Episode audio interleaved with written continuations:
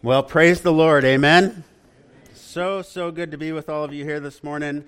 Uh, we are going to continue our look in the book of Acts, the 10th chapter.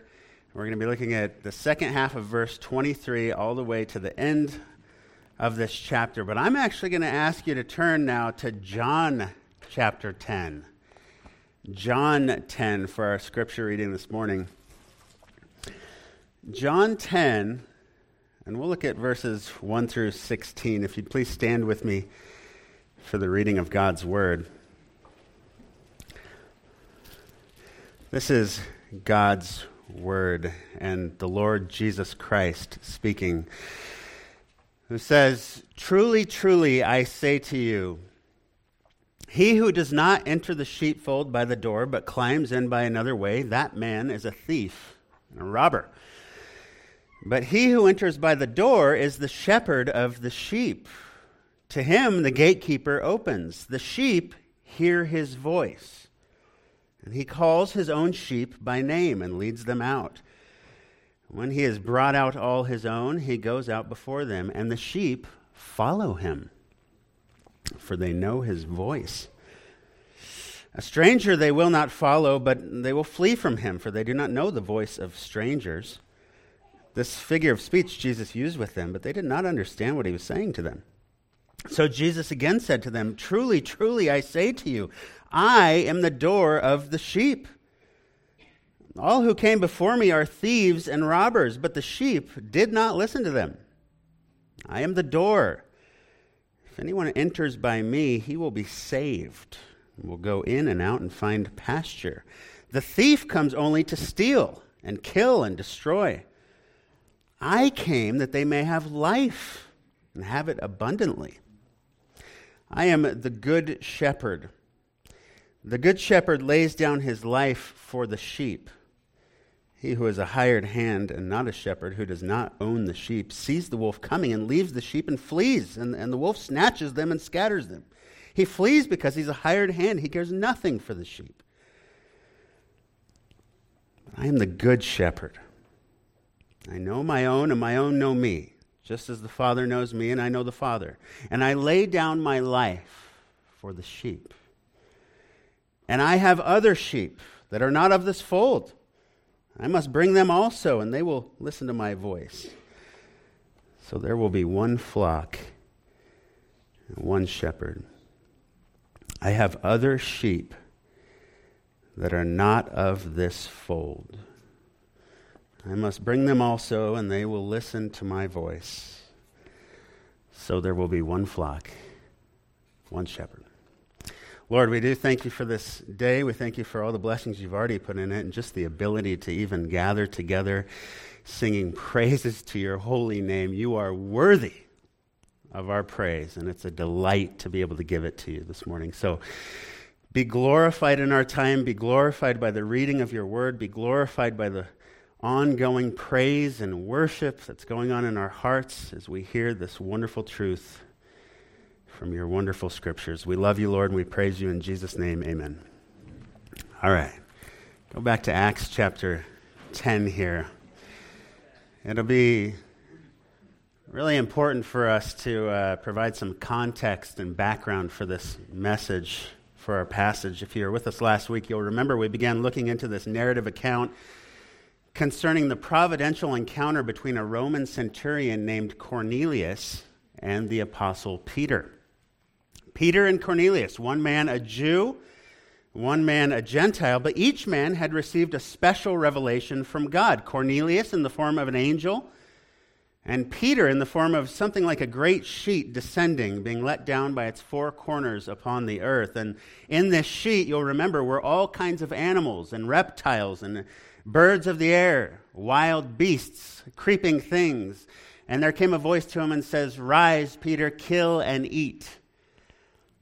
But what did Peter say? By no means, Lord, for I have never eaten anything that is common or unclean. And the voice said, What God has made clean, do not call common. We looked ahead at the unfolding of this narrative to find out that Peter would initially be perplexed at this vision, but the meaning would soon be made perfectly clear, and that by the very Spirit of God who had been talking with him on this rooftop in Joppa. The animals on this sheet, along with the pronouncement of God concerning their cleanliness, had not only symbolically demonstrated the abolition or abrogation of the dietary and ceremonial laws of Moses, but it revealed to Peter and, and ultimately all Jewish believers in the church at that time that as a result of the saving work of Jesus Christ on the cross at Calvary, uh, that a Gentile, a non Jew, may now enter into the church and experience fellowship with the people of God without going through the gate of Judaism. That's what this was all about. With, they, they did not have to come to Christ through Judaism, through a twisted and perverted Judaism which distorted God's law, which perverted God's law and deemed Gentile men and women themselves to be unclean. And how did they pervert this law? Well, one major way was through the dietary laws laid out in Leviticus chapter 11. You remember, God says uh, through Moses, These animals are clean. Whatever parts the hooves uh, is cloven footed and chews the cud. You can eat these because they're clean cattle, deer, goats, sheep, stuff like that. These foods are unclean. If they part the hoof, if they don't chew the cud, and the pigs, cats, dogs, lizards, etc., some type of birds, don't eat these animals. It says don't, don't touch their carcasses. In fact, Moses says, don't even touch anyone who has touched them, or you'll be unclean. If an animal touches your clothes, wash them. They're unclean. If one of these animals touches your bowls or cl- cups, break them, toss them. They're unclean. Well, the, the Jews then, especially these post exile, uh, those who were the post exile and post Babylonian captivity, would take those already strict dietary laws and ceremonial laws and they would begin to add their own laws, like a fence around those laws, their own laws and their own traditions to protect people from even getting close to disobeying the Lord again. They were terrified of going back into exile or back into captivity. So they said, We're not even going to get close to these laws. So again, they're building these fences around the actual law, and this was the thinking then. Well, since the Gentiles aren't under our law and they're touching these things all the time, we must treat them as if they themselves are unclean or they themselves are unacceptable to God. And then that just became the norm. Non Jews were unclean non Jews were unacceptable in the eyes of God. They were even considered to be an abomination to God. So they said, Don't touch them. Don't associate with them. Don't touch anything that they have touched, or you will become unclean. Don't even invite them to your home. And certainly, certainly don't go into their home. They are unclean. They are detestable to God. Don't even look at them if you don't have to. That was the thinking. That was rabbinical Judaism. Uh, one commentator noted it, it, was very common for a Jewish man to begin the day with a prayer, thanking God that he was not a slave, a woman, or a Gentile. A basic part of the Jewish religion in the days of the New Testament was an oath that promised that one would never help a Gentile under any circumstances such as giving directions if they were asked, but it, it, even went as far as refusing to help a Gentile woman at the time of her greatest need when she was giving birth, because the result would only be to bring another Gentile into the world. If a Jew married a Gentile, the Jewish community would have a funeral for the Jew and consider them dead. It was thought to, to even enter the house of a Gentile made a Jew unclean and unacceptable before God. And guess who grew up and spent the majority of his life thinking this was the norm and that these regulations and teachings had come from God? Peter. That's right. Peter. It's what he'd always known. It's how he, he'd always lived. And, and so, this vision, specifically for Peter, was God saying, No, no, no. These animals are now clean. I have made them clean. And guess what that means, Peter? It means the people who are handling and maybe even eating these animals, the same people that your religious leaders have deemed to be unclean. Well, if the animals they handle are no longer unclean, guess what that means? It means you no longer have any reason or any excuse to call these people unclean yourself. I have made them clean. And guess what else? There's a few of them waiting down for you at the bottom of the stairs. So go talk to them. That's what the Spirit said. These, these three men are down there. They're asking for you. Now, Peter, don't consider them to be common or unclean.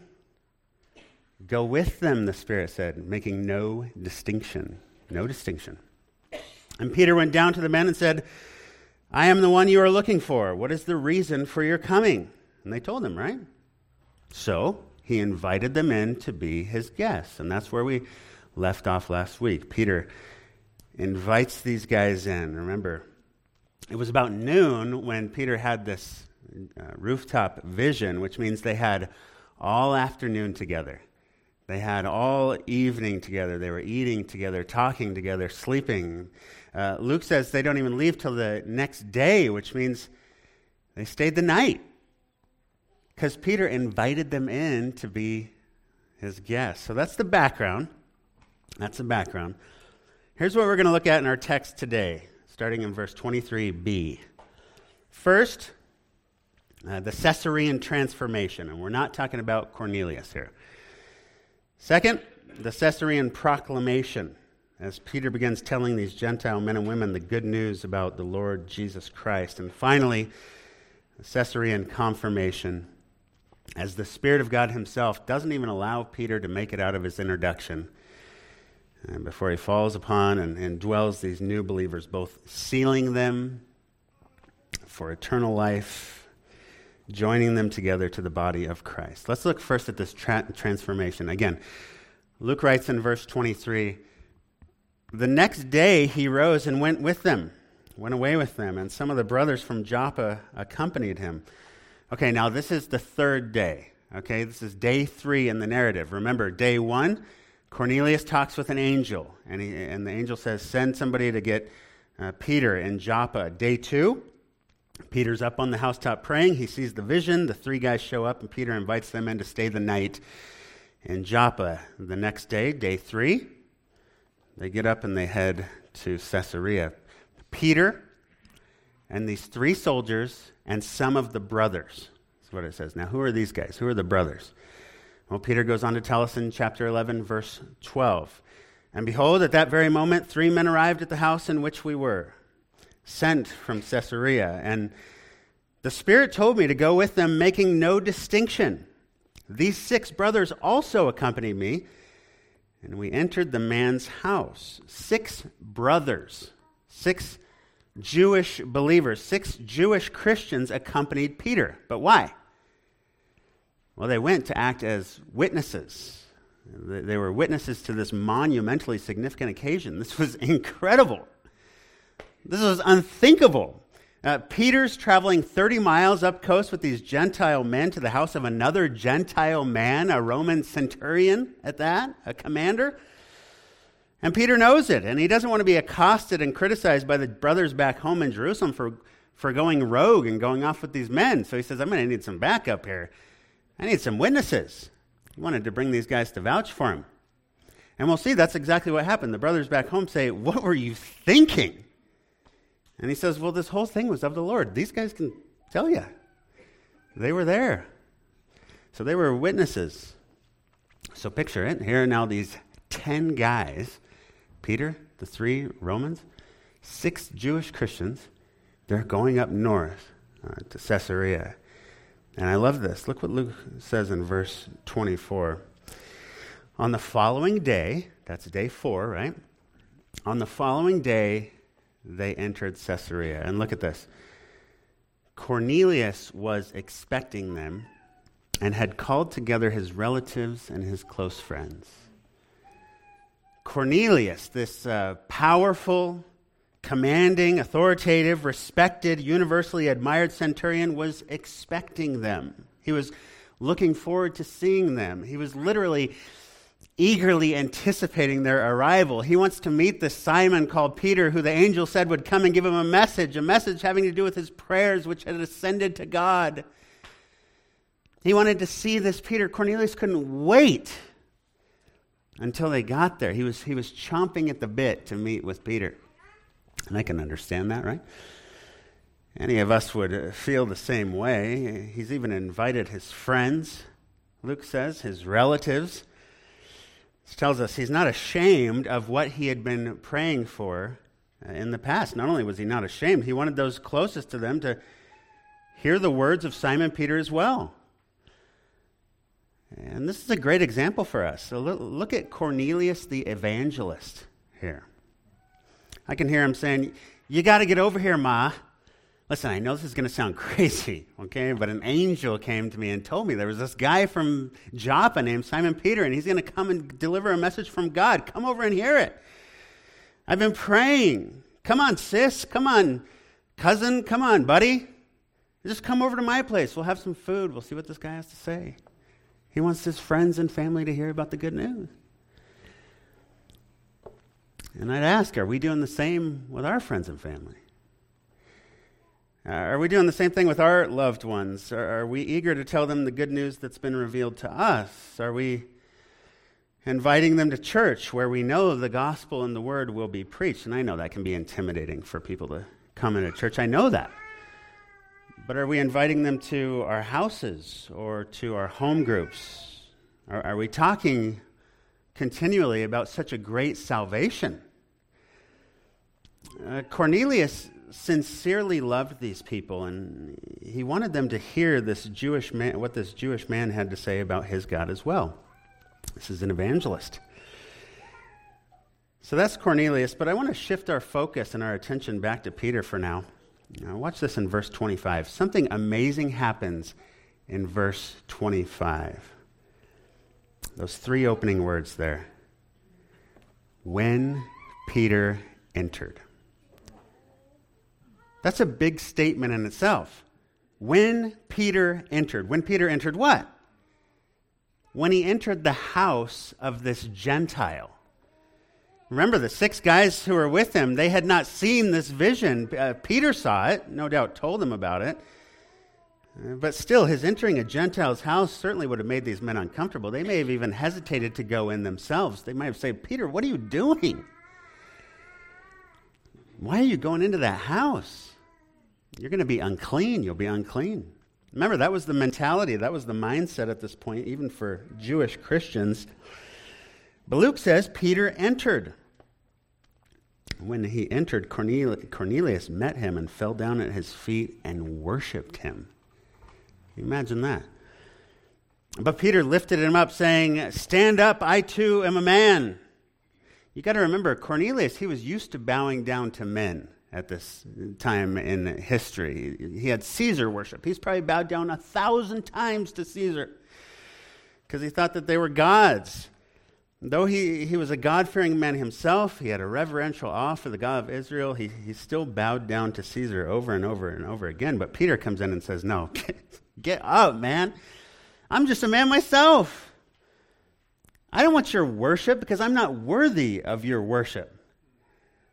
A lot of so called preachers in America who should take notes right now from, the, from Peter. I'm not worthy of your worship. Stand up, for I too am a man, Peter says. You know, I couldn't help but wonder, this made me wonder uh, what Peter would say to folks who go to St. Peter's Basilica in Rome to pray to his statue and, as they walk by and kiss his feet. Well, I know what he'd say. He'd probably say the same thing he said to Cornelius Get up. Stop grabbing my foot. Stop kissing my feet. What in the world are you doing? That doesn't even look like me, by the way. Looks like some old white guy. Some kids are going to sit on my lap and tell me how good they were this year. Get up. Stop touching the foot of that statue. It's ridiculous. Paul and Barnabas said the same thing in Lystra, right? When the people there tried to worship them. The gods have come down to us in the likeness of men, they said. Barnabas they called Zeus and Paul Hermes because he was the chief speaker. But what they say? They said, Men, why are you doing these things? Well, we are also of men. We are also men of like nature with you. That's a big statement in itself. The Pharisee of Pharisees, we're just like you. It's broken through by this point. We are also men of like nature with you, and we bring you good news that you should turn from these vain things, like we just saw. Turn from these vain things, turn to a living God who made the heaven and the earth and the sea and all that is in them. Even the holy angels will go on to say, Don't bow down to me, John. Don't bow down to me. Don't worship me. There is only one who is worthy of your worship, and that is the Almighty God, the creator and sustainer of the heavens and the earth. So Peter grabs him, again, touching him, touching this Gentile, lifts him up, says, Don't worship me. Cornelius, he's breaking even more customs. He's growing. Verse 27 says, As he talked with him, he went in, he goes into another room. He went in and found many persons gathered. He said to these Gentiles, You yourselves know how unlawful it is for a Jew to associate with or to visit anyone from another nation. Now, wait a second here. Unlawful? What is this unlawfulness? Is, was that from God or from man? Was from man. Uh, he's talking about the oral laws and traditions of Judaism, not the law of God. That's very important now, and will continue to be important in the coming chapters.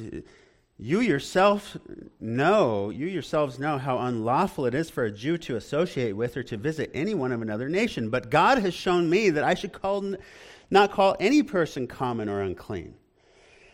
So when I was sent for, I came without objection. I ask you then, why did you send for me? He's saying, So here I am. I'm in your house. I'm, I'm in this room with you people. I'm going to get all kinds of grief from the guys back home here, but the Spirit told me to come, so I came. But He didn't exactly tell me why. I don't know why. So somebody, please tell me, what am I doing in this room? What am I doing here? And then Cornelius tells him, verse 30, the providence of God Four days ago, about this hour, I was praying in my house at the ninth hour, and behold, a man stood before me in bright clothing and said, Cornelius, your prayer has been heard, your alms have been remembered before God. Send therefore to Joppa and ask for Simon, who is called Peter. He is lodging in the house of Simon a tanner by the sea. So I sent for you at once, and you have been kind enough to come. Now, therefore, we are all here in the presence of God to hear all that you have been commanded by the Lord.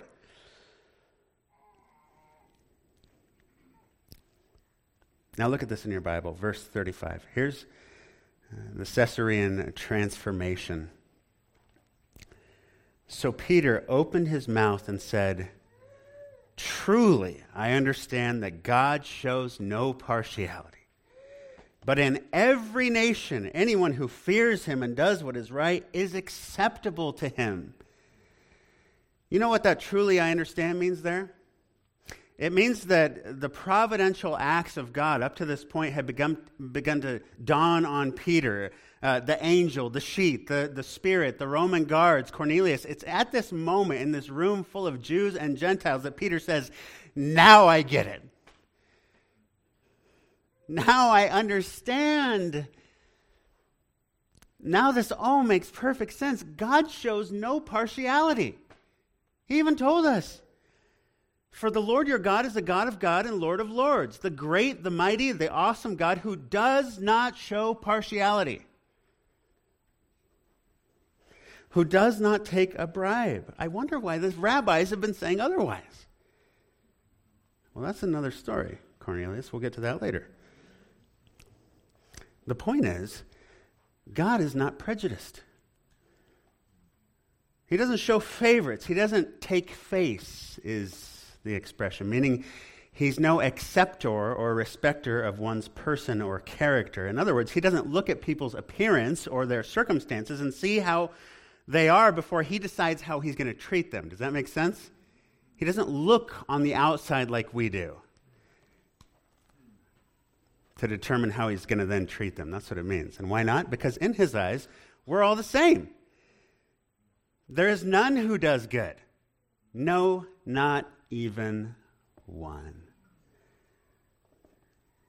So, how then does he accept them? On what basis? Well, he has to cleanse them and accept them according to the work that he has done in them.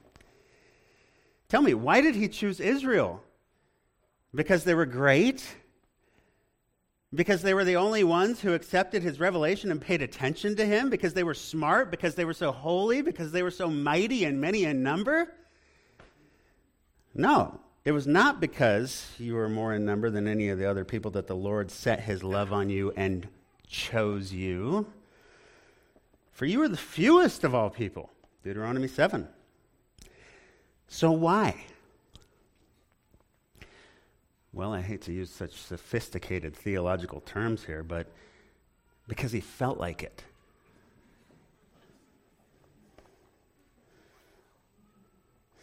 Our Lord is in the heavens. He does all that he pleases, Psalm 115 says. He does all that he pleases to accomplish all of his purposes. He chose them through no doing of their own. He didn't look at them and say, Wow, this is a great people. I could really benefit from their knowing me. No, no. He said, I'll take that one. But he knew it from eternity past, didn't he?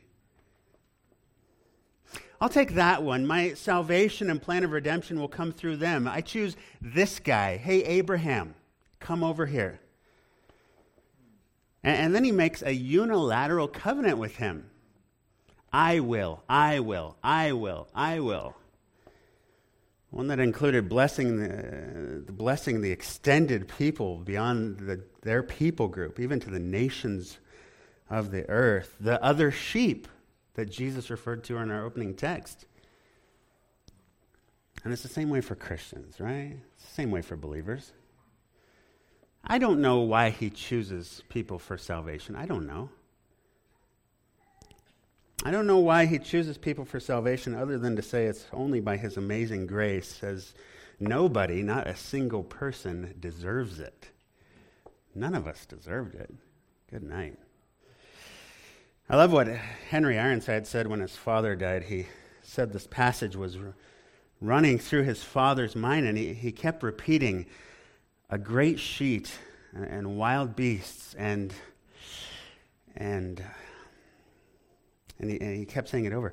A great sheet and wild beasts and and he says a friend w- leaned over and whispered in his ears john it says creeping things.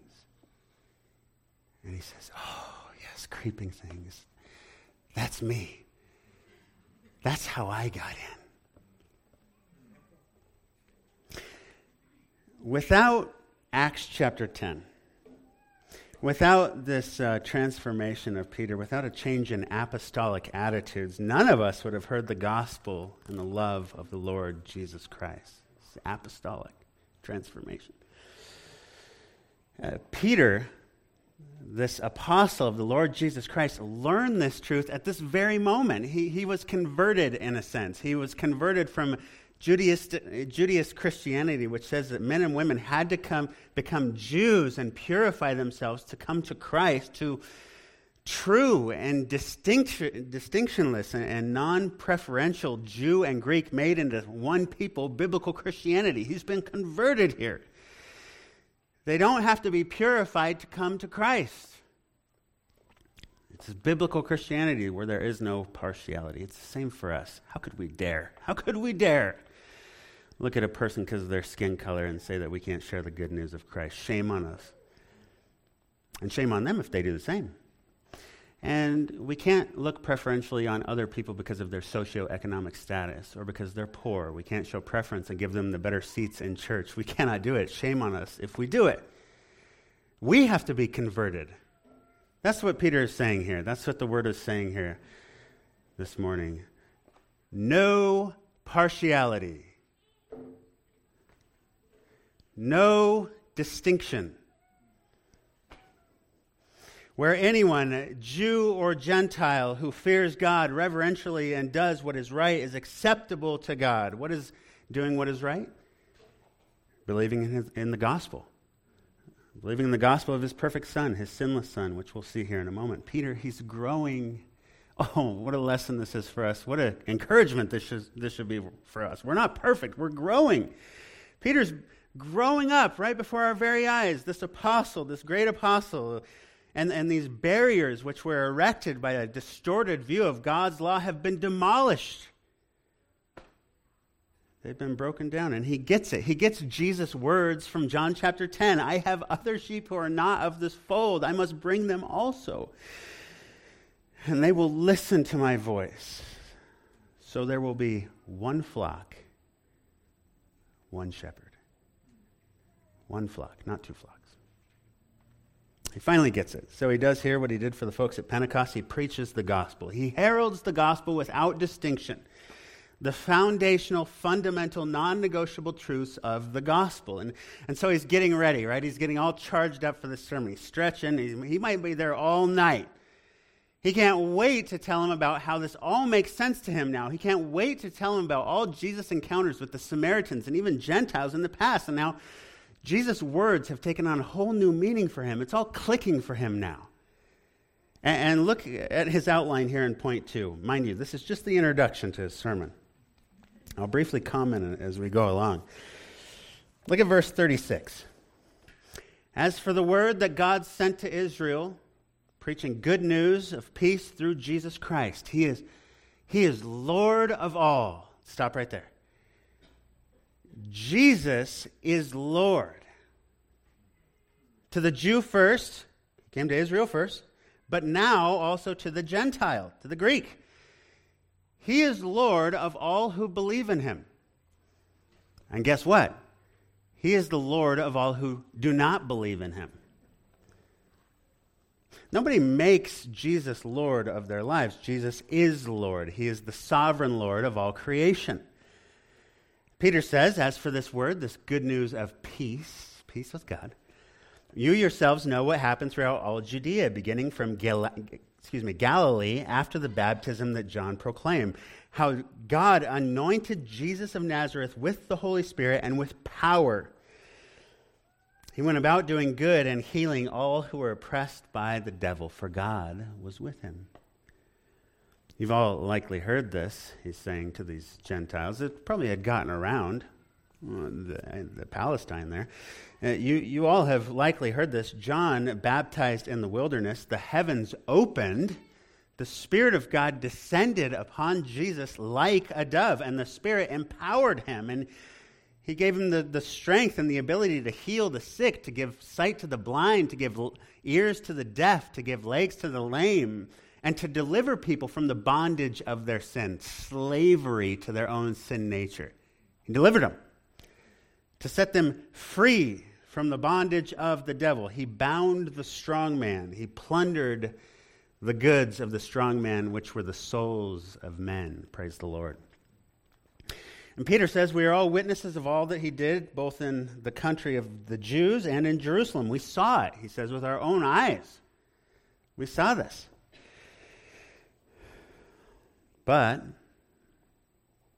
in verse 39, they put him to death by hanging him on a tree. They hung him on a tree, on a Roman cross. And God told us that anyone who is hung on a tree is cursed. Deuteronomy 21. Jesus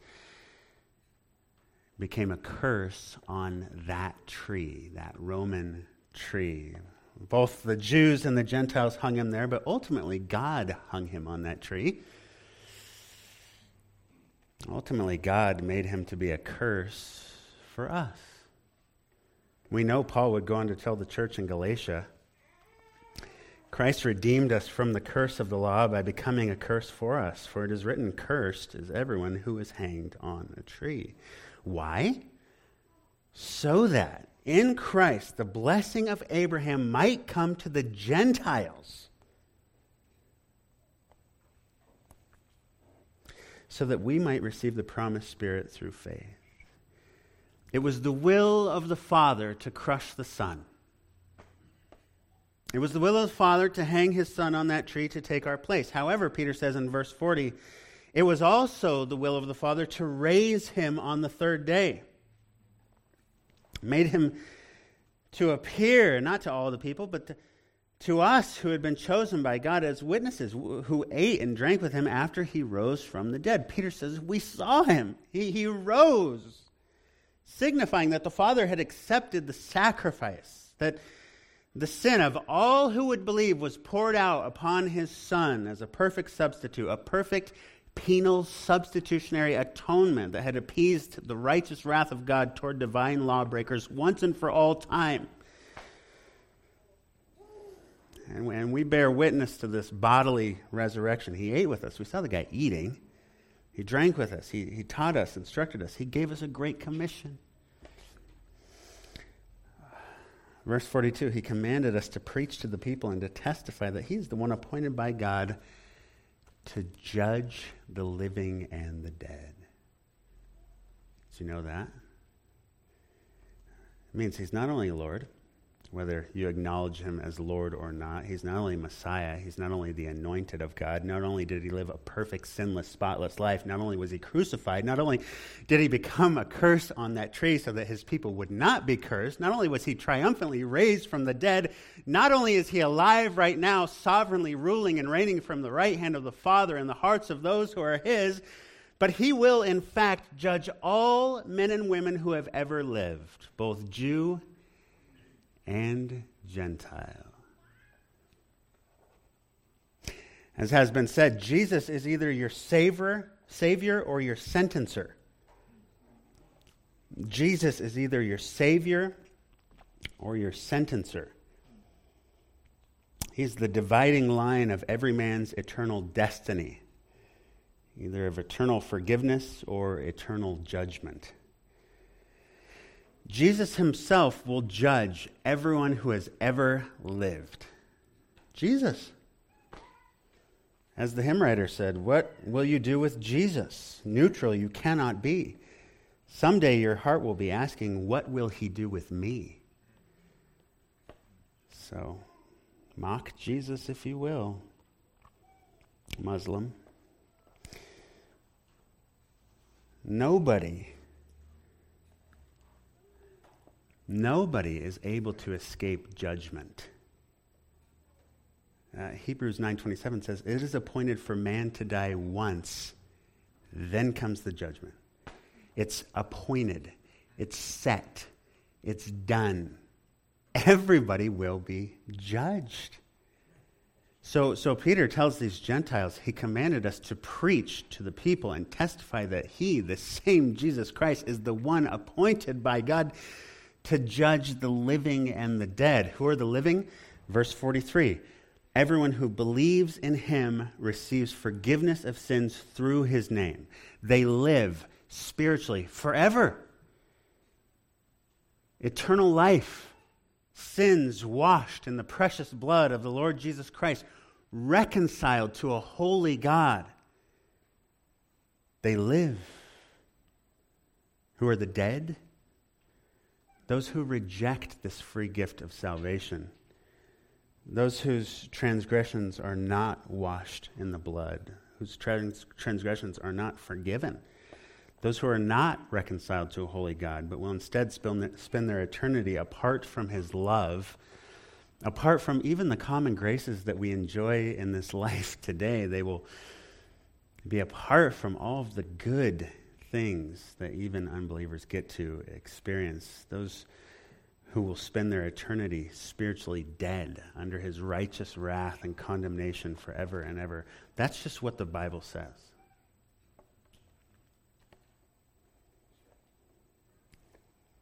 Notice Peter says in verse 43, and Jesus says,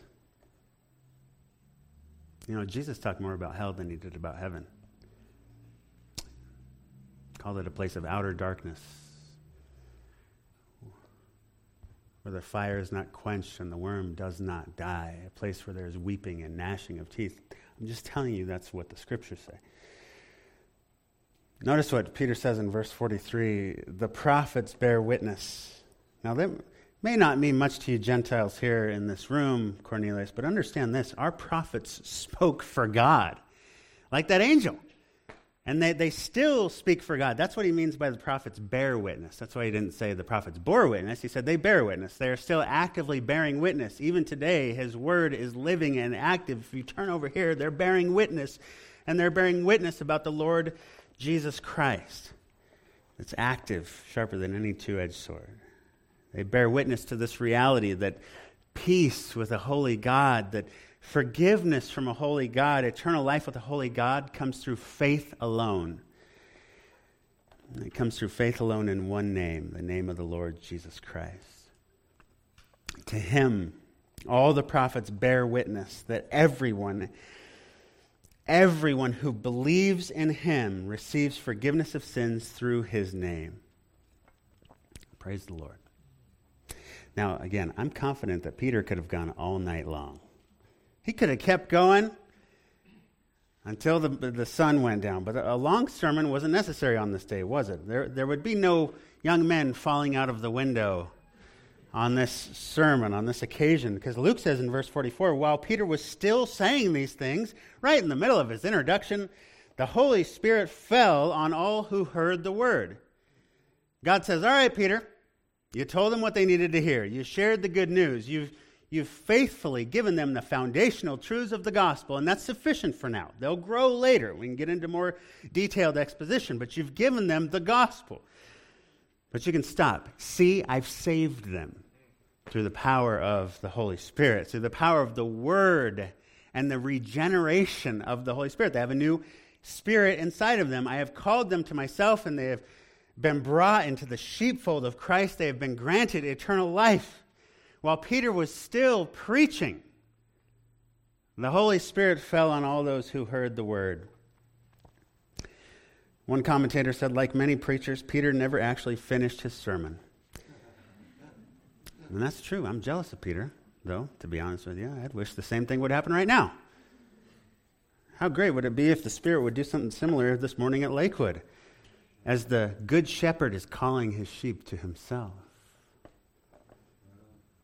Well, maybe he is. Perhaps he is.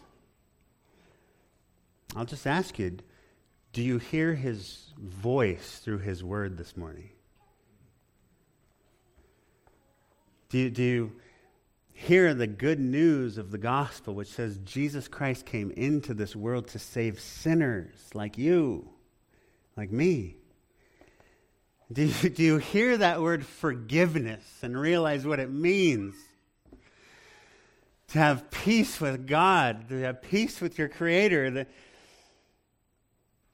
to have all of your sin, all of your transgressing against a holy God completely wiped away, completely cleansed. Do you know what, what that means? Peace with God, forgiveness of every sin, past, present, and even sins you haven't even done yet which you will, and I will. True peace that's available, true peace with God. It's available to all who would believe that He sent His Son into this world to save sinners who confess with their mouth that Jesus is Lord, believe in their heart that God raised Him from the dead. Do you hear the voice of your shepherd beckoning you to come to Him this morning? His sheep hear his voice. He calls his own sheep by name and leads them out. When he has brought out all his own, he goes before them, and the sheep follow him, for they know his voice. Do you hear the voice of Jesus this morning through his word? Do you hear it? Jesus, who said, I am the good shepherd. I know my own, my own know me. Just as the Father knows me, I know the Father. I lay down my life for the sheep. I have other sheep that are not of this fold. I must bring them also. They will listen to my voice. There will be one flock, one shepherd. Do you know your shepherd? Who is shepherding your soul this morning? The culture or the Christ? You can leave this place confident today he will save you right now if you would but believe in this gospel that we just heard from Peter. Recognize your absolute inability to save yourself. It will never happen. It's not going to happen. Believe on Christ, and you will be saved from the eternal condemnation of your Father. Flee from the wrath to come. Flee. Flee to the Son. Believe the words of the Son, these Gentile men and women were saved. All these men and women, they were indwelled permanently with the very Holy Spirit of God Himself in that room, just like the Jews were in Acts chapter 2. In fact, this has been called the Gentile Pentecost. They even spoke in tongues, known languages, but languages they had never learned before, which at that time was confirmation and affirmation that this miracle had indeed taken place in their lives. And then look there in verse 44. Uh, Luke says the believers from among the circumcised, those six guys who had come with Peter, those six witnesses, they were amazed. They were amazed because the gift of the Holy Spirit was poured out even on the Gentiles. And look what Peter says in verse 47. He says, Can anyone withhold water from baptizing these people who have received the Holy Spirit just as we have? All these words, all these phrases are very important just as we have. And he commanded them to be baptized in the name of Jesus Christ. I believe this command there is Peter commanding these same Jewish Christians who are with him to go and baptize in water these new Gentile believers. He says, You guys go, go on over there. Let's start baptizing them. Finally, verse 48 says, Then they asked Peter to remain for some days. Some days. Do you see the significance of this chapter here in Acts? Do you see the walls and the barriers being brought down in this chapter? There is no distinction. There is no partiality when it comes to salvation. Notice, none of these guys had to get circumcised, did they? Before the Holy Spirit fell on them. None of these people had to be baptized into Judaism. That was common in those days, by the way. Gentiles were baptized in water when they became Jewish proselytes or converts. It, w- it was a baptism of purification and cleansing that they had to go through to become uh, a Jew. When John came into town as Christ's herald, he said, You know what? You Jews need to be baptized as well. Prepare yourselves for who's coming. I came baptizing with water, that he might be revealed to Israel. He on whom the Spirit descends, he on whom you see the Spirit descend and remain. This is he who baptizes not with water, but by the Holy Spirit. And I have seen and borne witness that this is the Son of God. These men and women, these Gentiles who 24 hours earlier would have been referred to as dogs by many of these same Jews, were immersed first and permanently with the Holy Spirit of God, saved by the regenerating work of the Holy Spirit, and then symbolically immersed in the water, publicly identifying with their Lord and Savior Jesus Christ. And thus we see that salvation is truly by grace alone, through faith alone, in the Lord Jesus Christ alone, not baptism, not circumcision. It's not based on what we do, and it's not based on what we do not do. It's not based on our bloodline or our lineage. It's not based on our good deeds outweighing our bad deeds. It's not through our good works. It's not through our church membership or our church involvement. You know, I didn't see anywhere in this text where Cornelius and his friends or, or family walked an aisle. Did you? I didn't see that there. I didn't see where they raised their hand. Turn the lights down low so nobody has to see you. Raising your hand. I didn't see them signing some card. Peter, here, I got these cards here. I just got them from the Galilee Press. Sign these. I didn't see them throw a stick into a fire. I didn't see them even uh, pray a prayer. Did you see Peter leading these folks in a, in a prayer to accept Jesus into their hearts? I must have missed it. I didn't see them pledge to give to their local church, or not say any cuss words, or confess their sins to some priest, or play with some little beads on a necklace, or light a candle, or pray toward Jerusalem five times a day. I didn't see it. I didn't see them get circumcised. I didn't see them say they were going to stop eating bacon. I didn't say they were going to uh, see them say they were going to stop or they were going to start wearing, religious outfits or religious garments or prom- promising to clean up their life. I'll just do better. That's not salvation. They didn't do any of that stuff. They just stood there. They just sat there, whatever they were doing. They heard the gospel. They heard the word of God and they believed it. They heard the voice of their good shepherd and they came to him. And they went in and out and they found pasture, just like he said. And they had the Spirit of, of God dwelling on the inside of them, and they are with Him right now as we're speaking, face to face. And if you believe His gospel, if you believe His word, you have His Spirit dwelling on the inside of you as well. And, and, and one day you'll see Him face to face, along with all other men and women who believe without distinction both Jew and Gentile. And, and we will all be together for 10,000 times 10,000 times 10,000 years for all of eternity in the new heavens on the new earth, praising his holy name for what's been done for us through Jesus Christ.